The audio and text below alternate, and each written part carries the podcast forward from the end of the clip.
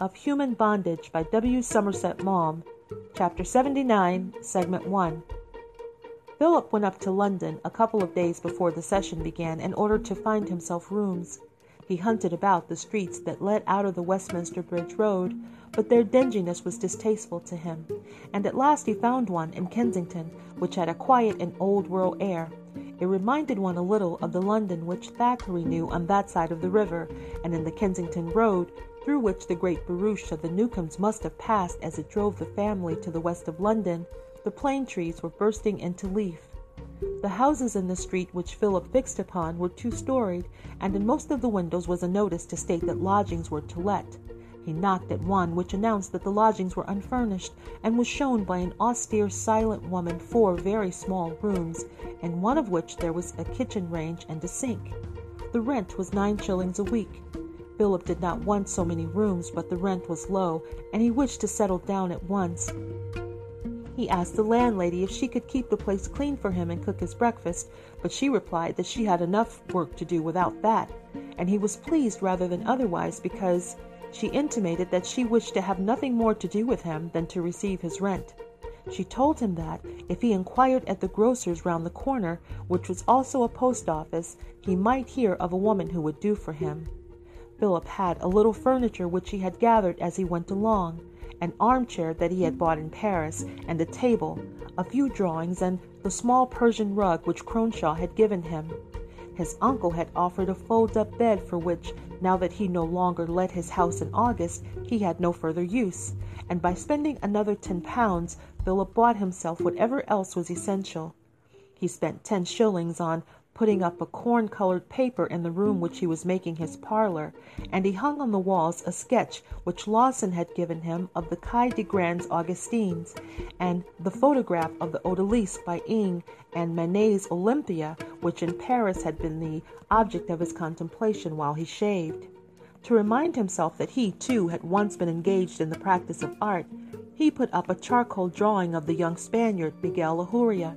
It was the best thing he had ever done a nude, standing with clenched hands, his feet gripping the floor with a peculiar force, and on his face that air of determination which had been so impressive. And though Philip, after the long interval, saw very well the defects of his work, its associations made him look upon it with tolerance. He wondered what had happened to Miguel. There is nothing so terrible as the pursuit of art by those who have no talent perhaps worn out by exposure, starvation, disease, he had found an end in some hospital, or in an access of despair had sought death in the turbid Seine. But perhaps with his southern instability, he had given up the struggle of his own accord, and now a clerk in some office in Madrid turned his fervent rhetoric to politics and bullfighting. Philip asked Lawson and Hayward to come and see his new rooms, and they came, one with a bottle of whiskey and the other with a pate de foie gras, and he was delighted when they praised his taste. He would have invited the Scotch stockbroker too, but he had only three chairs, and thus could entertain only a definite number of guests. Lawson was aware that through him Philip had become very friendly with Nora Nesbit, and now remarked that he had run across her a few days before. She was asking how you were. Philip flushed at the mention of her name, he could not get himself out of the awkward habit of reddening when he was embarrassed, and Lawson looked at him quizzically. Lawson, who now spent most of the year in London, had so far surrendered to his environment and as to wear his hair short and to dress himself in a neat serge suit and a bowler hat.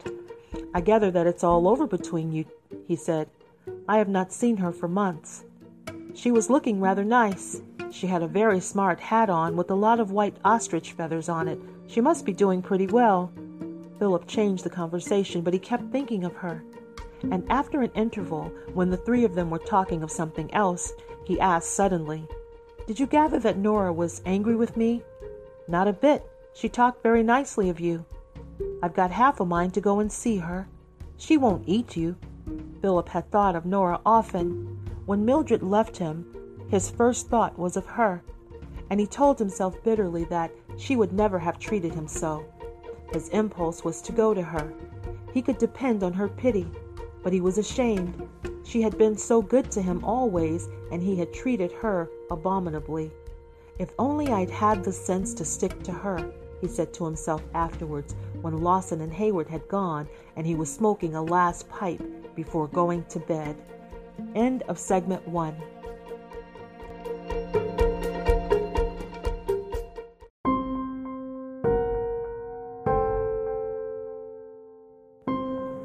Chapter 79, Segment 2 he remembered the pleasant hours they had spent together in the cozy sitting room in Vincent Square, their visits to the galleries and to the play, and the charming evenings of intimate conversation. He recollected her solicitude for his welfare and her interest in all that concerned him. She had loved him with a love that was kind and lasting. There was more than sensuality in it, it was almost maternal. He had always known that it was a precious thing for which with all his soul he should thank the gods. He made up his mind to throw himself on her mercy. She must have suffered horribly, but he felt that she had the greatness of heart to forgive him. She was incapable of malice. Should he write to her? No, he would break in on her suddenly and cast himself at her feet. He knew that when the time came he would feel too shy to perform such a dramatic gesture, but that was how he liked to think of it, and tell her that if she would take him back, she might rely on him forever. He was cured of the hateful disease from which he had suffered. He knew her worth, and now she might trust him. His imagination leaped forward to the future. He pictured himself rowing with her on the river on Sundays. He would take her to Greenwich. He had never forgotten that delightful excursion with Hayward, and the beauty of the port of London remained a permanent treasure in his recollection. And on the warm summer afternoons they would sit in the park together and talk. He laughed to himself as he remembered her gay chatter, which poured out like a brook bubbling over little stones, amusing, flippant, and full of character. The agony he had suffered would pass from his mind like a bad dream. But when next day, about tea time, an hour at which he was pretty certain to find Nora at home, he knocked at her door, his courage suddenly failed him. Was it possible for her to forgive him? It would be abominable of him to force himself on her presence. The door was opened by a maid new since he had been in the habit of calling every day, and he inquired whether Mrs. Nesbit was in. Will you ask her if she could see Mr. Carey? he said. I'll wait here. The maid ran upstairs and in a moment clattered down again. Will you step up, please, sir? Second floor, front. I know, said Philip with a slight smile. He went with a fluttering heart. He knocked at the door. Come in, said the well known cheerful voice. It seemed to say, Come into a new life of peace and happiness. When he entered, Nora stepped forward to greet him.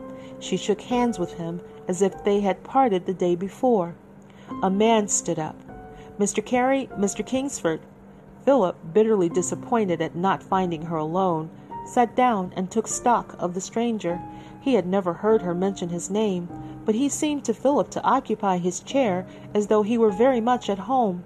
He was a man of forty, clean shaven, with long fair hair very neatly plastered down, and the reddish skin and pale tired eyes which fair men seem to get when their youth is past. He had a large nose, a large mouth, the bones of his face were prominent, and he was heavily made. He was a man of more than average height and broad shouldered. I was wondering what had become of you, said Nora in her sprightly manner. I met Mr. Lawson the other day. Did he tell you? And I informed him that it was really high time you came to see me again. Philip could see no shadow of embarrassment in her countenance, and he admired the ease with which she carried off an encounter of which himself felt intense awkwardness. She gave him tea. She was about to put sugar in it when he stopped her. How stupid of me, she cried. I forgot. He did not believe that. She must remember quite well that he never took sugar in his tea. He accepted the incident as a sign that her nonchalance was affected. The conversation which Philip had interrupted went on, and presently he began to feel a little in the way. Kingsford took no particular notice of him. He talked fluently and well, not without humor, but with a slightly dogmatic manner. He was a journalist, it appeared, and had something amusing to say on every topic that was touched upon but it exasperated Philip to find himself edged out of the conversation. He was determined to stay the visitor out. He wondered if he admired Nora, In the old days they had often talked of the men who wanted to flirt with her, and had laughed at them together. Philip tried to bring back the conversation to matters which only he and Nora knew about, but each time the journalist broke in and succeeded in drawing it away to a subject upon which Philip was forced to be silent. He grew faintly angry with Nora, for she must see he was being made ridiculous, but perhaps she was inflicting this upon him as a punishment, and with this thought he regained his good humor. At last, however, the clock struck six, and Kingford and Kingsford got up. I must go, he said. Nora shook hands with him and accompanied him to the landing. She shut the door behind her and stood outside for a couple of minutes. Philip wondered what they were talking about. Who is Mr. Kingsford? he asked cheerfully when she returned. Oh, he's the editor of one of Harmsworth's magazines. He's been taking a good deal of my work lately. I thought he was never going. End of segment two.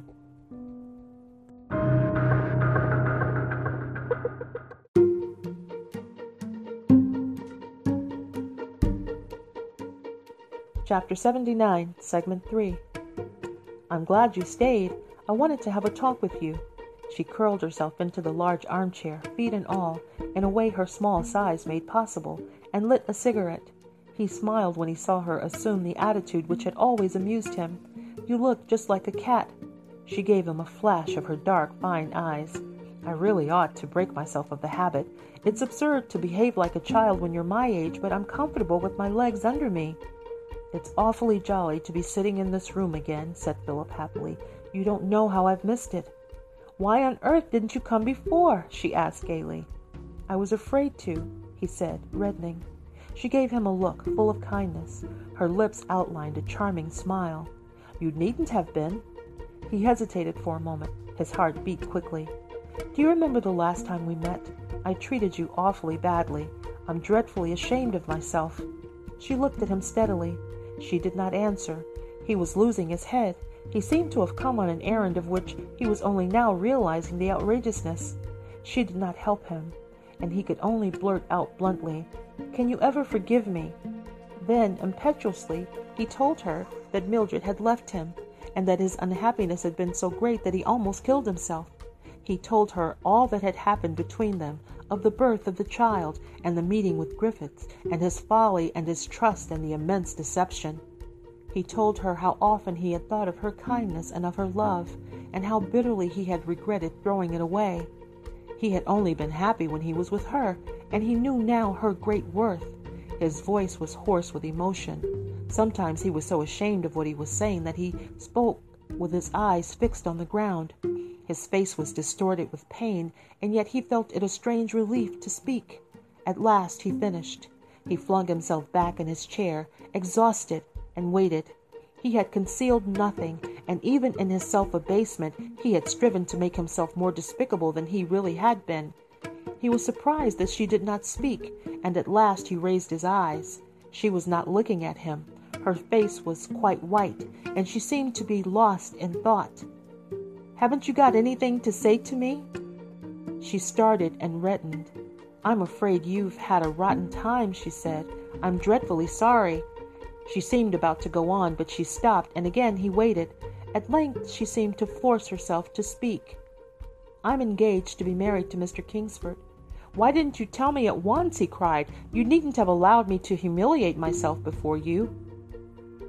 I'm sorry I couldn't stop you. I met him soon after you. She seemed to search for an expression that should not wound him. Told me your friend was back. I was very wretched for a bit, but he was extremely kind to me. He knew someone had made me suffer. Of course, he doesn't know it was you, and I don't know what I should have done without him. And suddenly I felt I couldn't go on, working, working, working. I was so tired, I felt so ill. I told him about my husband. He offered to give me the money to get my divorce if I would marry him as soon as I could. He had a very good job, and it wouldn't be necessary for me to do anything unless I wanted to. He was so fond of me and so anxious to take care of me, I was awfully touched, and now I'm very, very fond of him. Have you got your divorce then? asked Philip. I've got the decree nisi. It'll be made absolute in July, and then we're going to be married at once. For some time Philip did not say anything. I wish I hadn't made such a fool of myself, he muttered at length. He was thinking of his long, humiliating confession. She looked at him curiously. You were never really in love with me, she said. It's not very pleasant being in love. But he was always able to recover himself quickly, and getting up and holding out his hand, he said, I hope you'll be very happy. After all, it's the best thing that could have happened to you. She looked a little wistfully at him as she shook his hand and held it. You'll come and see me again, won't you? she said. No, he said, shaking his head. It would make me too envious to see you happy. He walked away slowly from her house. After all, she was right when she said he had never loved her. He was disappointed, irritated even, but his vanity was more affected than his heart. He knew that himself, and presently he grew conscious that the gods had played a very good practical joke on him, and he laughed at himself mirthlessly. It was not very comfortable to have the gift of being amused at one's own absurdity. End of segment 3.